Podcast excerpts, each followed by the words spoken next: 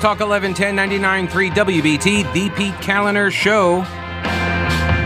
Hour number three, 704 570 1110, 1 800 WBT 1110. You can email Pete at thepetekalinershow.com, where I am sorry I forgot to read the email about the uptalkers. I said I was going to, and then I didn't. I sincerely apologize. So I will read it right now. This comes from Dan. Because earlier in the last hour, I talked about uh, the speech patterns and how it, it's just something that my brain hears, and maybe because I'm in radio, because I'm in broadcast, or maybe I'm in radio because I hear these things. I don't know. What's the chicken? What's the egg? I don't care. But uh, I hear these things and I recognize patterns and the like. And so one of the things that I noticed, and I cited Sean Hannity as an example, is the the the way people talk and they constantly leave their uh, their tone in an elevated state at the end of the sentence. And so at the end of the sentence, it always sounds like they're getting ready to say something else, even though they've completed the thought, but they still sound like they have something else to say. And it oftentimes lets you not off the hook. You get the idea. You, you have to bring the audience back down. You, you got to, like, punch the word, have a period, and take the tone down to end the sentence. Okay. So that was the that, that's where this started, and I was actually talking about originally Ted Budd's speech, his victory speech, and he had some speech patterns that were going on, the cadence and, and the like, that was kind of stiff and uh, seemed rehearsed. And he, even though he's reading it off of the script and he, he wasn't punching the right words, and I get it, ticky tack, nitpicking, whatever, but this is the stuff that sticks out to me. All right. Um, so Dan says, Pete, as a broadcast journalism major in Illinois in the 70s, I had a psychology professor who believed that uptalkers, like the example cited with Sean Hannity, which, by the way, Ted Budd didn't do the up talking. I just want to make that clear. He did other things, but the up talking is what Hannity does. And so apparently, the psych professor said that generally speaking, up talkers are not well versed or are unconfident and insecure with their position on a particular topic. He contended that up talking usually betrayed the speaker's confidence in whatever they were saying. He pointed out that their pitched up ellipses at the ends of the sentences seem to imply. Wouldn't you agree? That's interesting. I have not heard that before. Up talker, uh, up talkers, and up talking um, indicates lack of confidence in your position. Interesting. Um, Chris Cole says, I was glad about the result from North Carolina District 11. Cawthorn has the same childish egomania that plagued the Trump administration. That's from Chris uh, on the Twitter machine. I mentioned the sheriff's race here in Mecklenburg County. Very disappointing. I agree. Um, there was also the, oh, what? Wrong page here. The DA, Mecklenburg County District Attorney Spencer Merriweather, earned a second four year term with a landslide win in the Democratic primary over Charlotte attorney Tim Emry, a former public defender and community activist who ran far to the left of the incumbent on most criminal justice issues. I want to be clear here, folks. We're not saying that Tim Emry is a far left candidate. There's no such thing as a far left candidate. There are far right candidates, arch conservatives, uh, MAGA King, um, yeah, far uh, or, or uh, extremists, far right extremists, right? We have all of those types of uh, descriptors, but far left candidates do not exist even if you run far to the left of a moderate Democrat, even then. There are no Republicans in that race, and that means Merriweather remains the top prosecutor in the state's largest local criminal justice system. He was appointed to the post in 2017. He won his first four year term a year later, reports Michael Gordon at the Charlotte Observer. He returns to an office facing challenging times The two year pandemic shut down the courts for nine months. That led to an only partial reopening while also depleting Merriweather's prosecutorial staff. The widespread outbreak, uh, outbreak of COVID 19 across Charlotte Mecklenburg also coincided with a surge in violent crime. Completely coincidental. One is not related to the other, I'm sure. Some 350 defendants in Mecklenburg have been charged in pending murder cases alone. Did you know that? 350 defendants in Mecklenburg County charged in pending murder cases right now. And the wait for a trial, the average, according to Michael Gordon's piece, is about five years. Merriweather, 44, has been a moderate career prosecutor who also has been involved in several of the county's major criminal justice reforms. He interpreted his victory as an endorsement by voters of his dual plans to help reform the courts while protecting public safety. Yes. Yes, seems like that's what's happening. Definitely. Merriweather, the son of Alabama public educators, is the county's first African American DA. He said he became a prosecutor in part because, quote, I knew what it felt like to be treated inequitably by the government because of my race.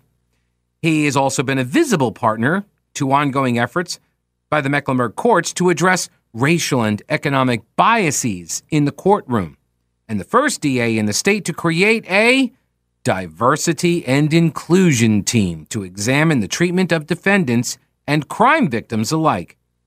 But Emry, who is a white man, by the way, repeatedly attempted to paint Merriweather as a tool of a corrupt and racist system geared more towards mass incarceration of minority defendants rather than achieving justice.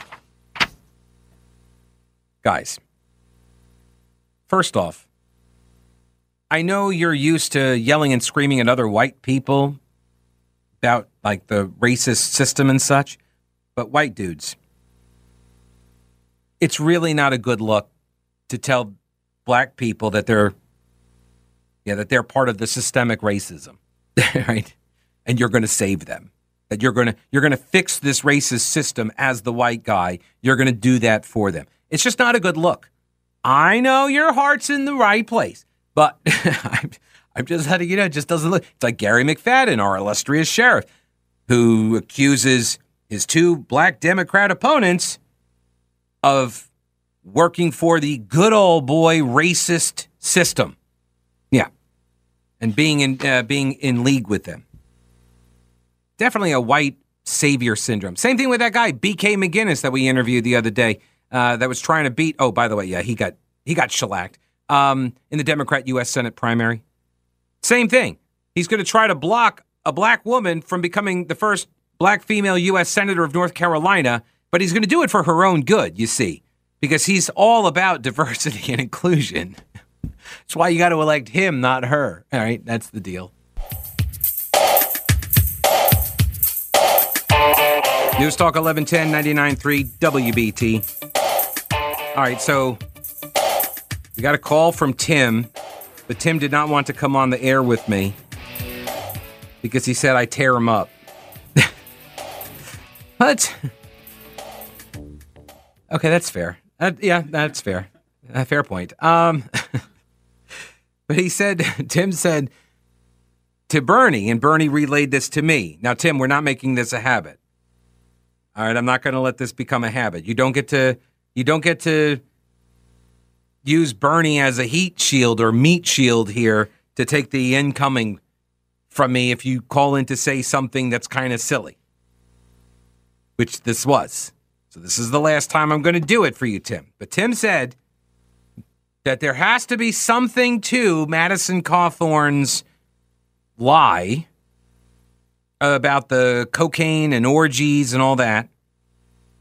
And the reason why Tim believes there has to be something to it is because Trump would not have recommitted to Madison Cawthorn days before the contest.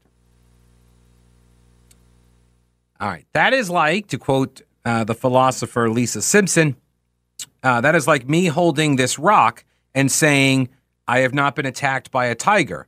Therefore, this rock must protect me from being attacked by tigers. Do you get the point there? One is not at all related to the other. They're not at all related. There isn't anything. Donald Trump didn't sit there and say, well, you know what? I have heard about some of these coke fueled orgies. So Madison, he's trying to take some people down. So that's why I'm going to recommit. No.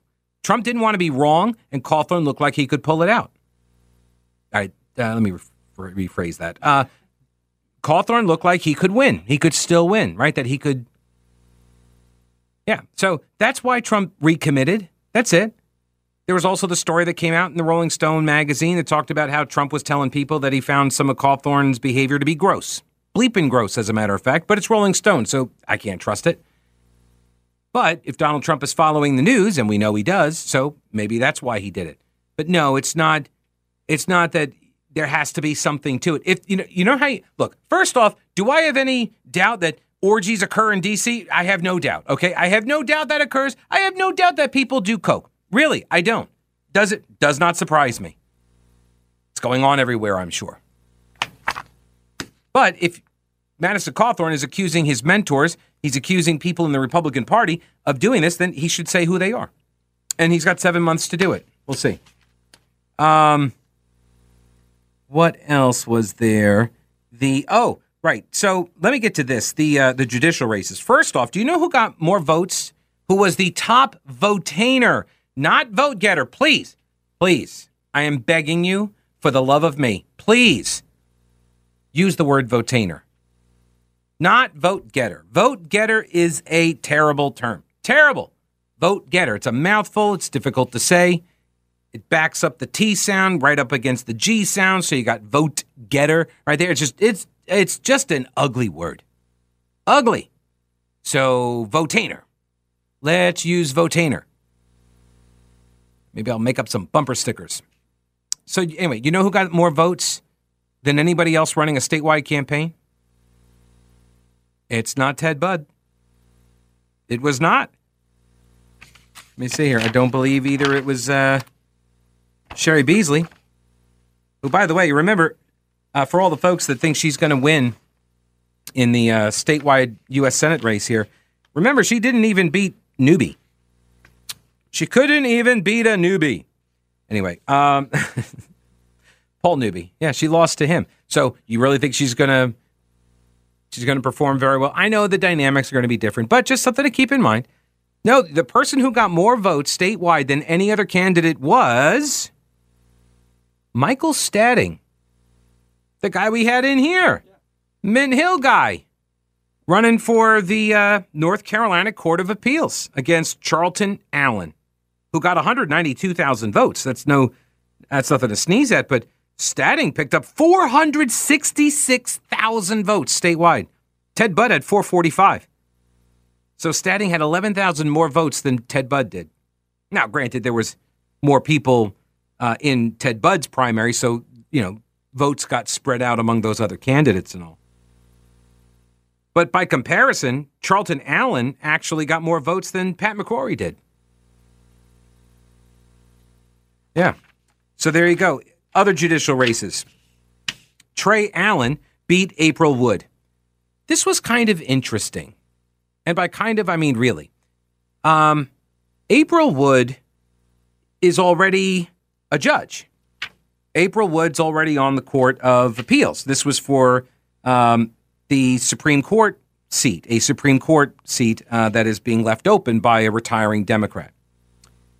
So Trey Allen doesn't really have any judicial experience. He's a former UNC Chapel Hill Law School professor, currently serves as general counsel for the Administrative Office of the Courts, the AOC. Not that AOC, the Administrative Office of the Courts. He's the lawyer.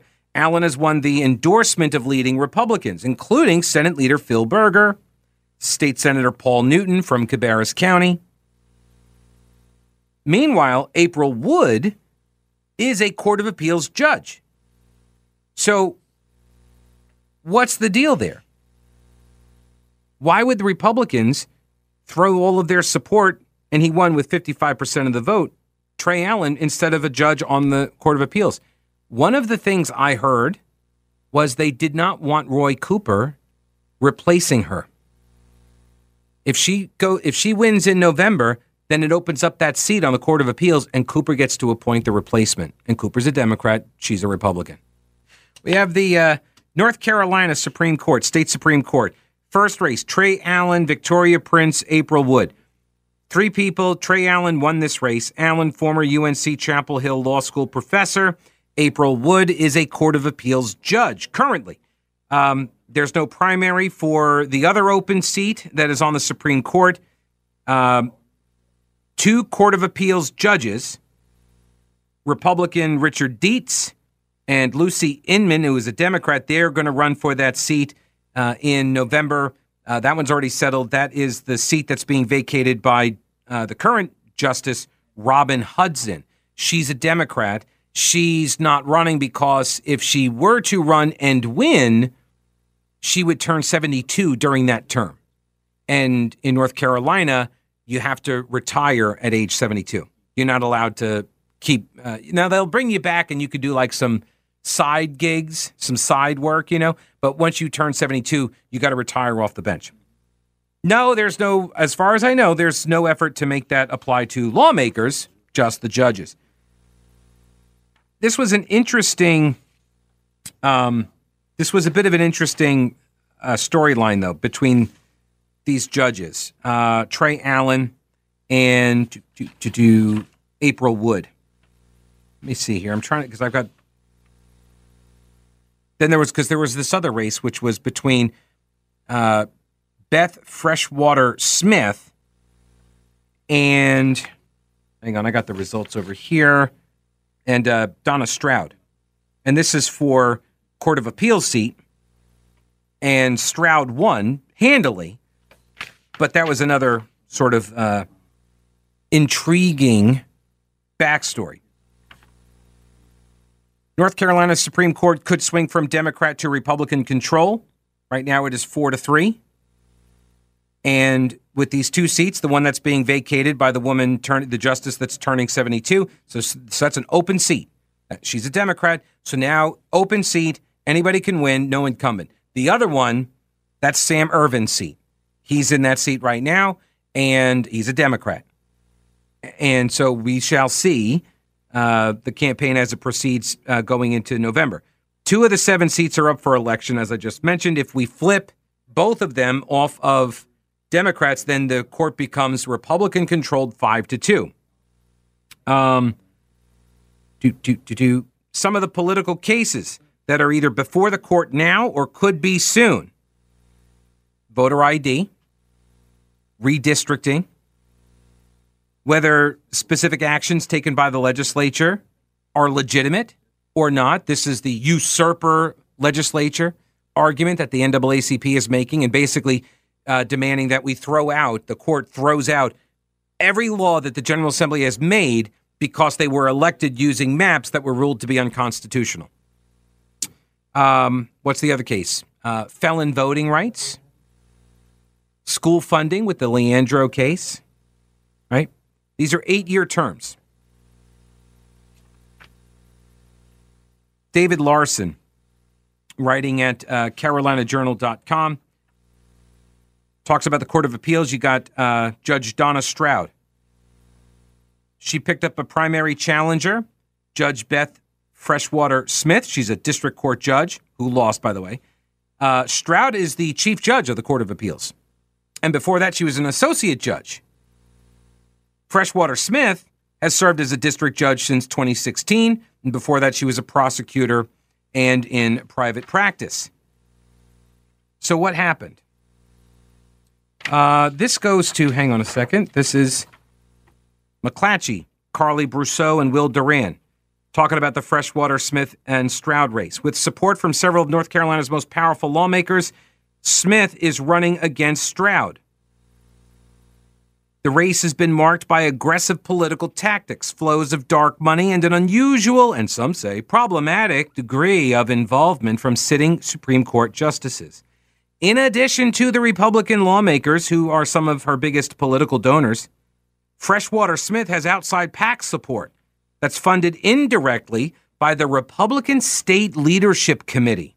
That is a national group focused on increasing GOP power in state legislatures.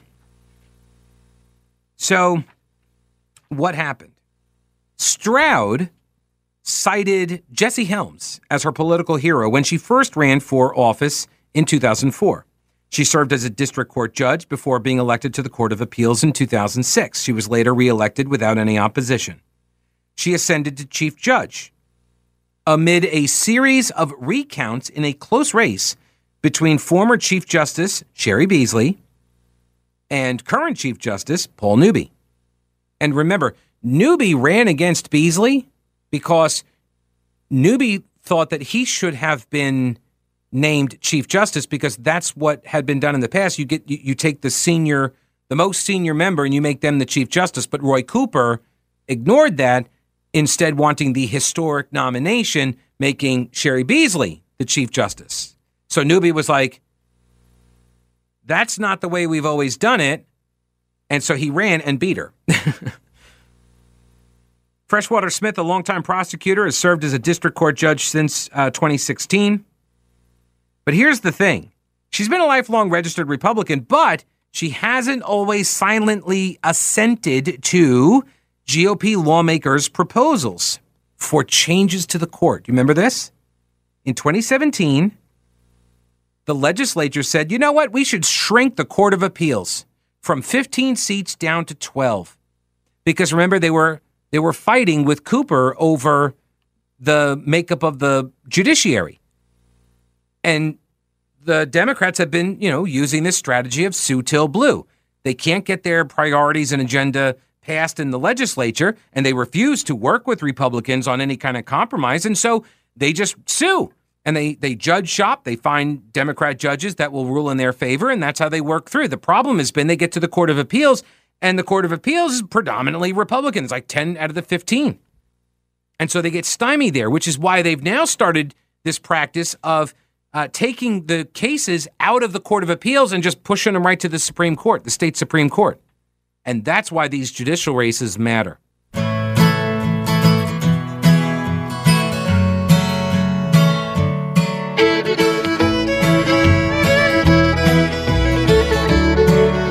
News Talk 1110 99.3 WBT. Congratulations, by the way, to Heath from Rock Hill. He won the second pair of Dave Matthews Band tickets. He's going to Dave Matthews on uh, Friday night. There you go. Uh, we're talking about the judicial races in North Carolina that were decided, or the primary races were decided uh, last night on the Republican side. You had Trey Allen beating April Wood uh, by uh, a good what twenty points. Uh, that was for a uh, for a Supreme Court seat, and then you've got a Court of Appeals seat. Donna Stroud is the incumbent. She's the chief and chief judge, and she picked up a challenger from Beth uh, in the in the way of Beth Freshwater Smith, who was backed by a lot of the Republican leadership.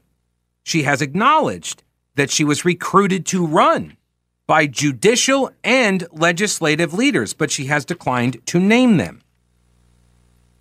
McClatchy reporting the other day, by the way, this is who do I have the name here? Yeah, Carli Brosseau and Will Doran.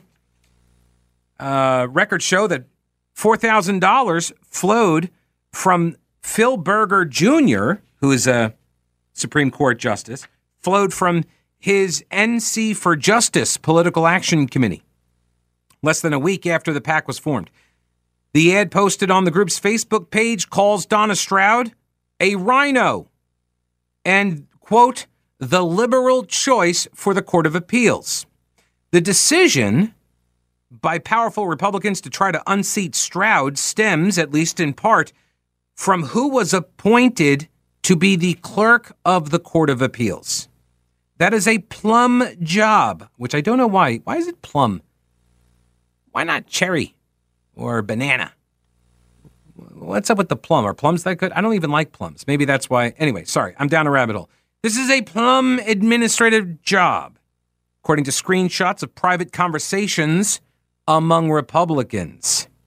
Somebody gave screenshots of private conversations to the McClatchy reporters.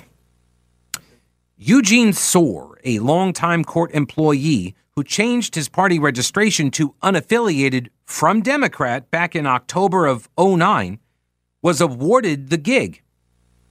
Some Republicans were upset that a majority of Court of Appeals judges voted to name a clerk who was not a Republican when there are twice the number of Republican judges on the court as Democrats.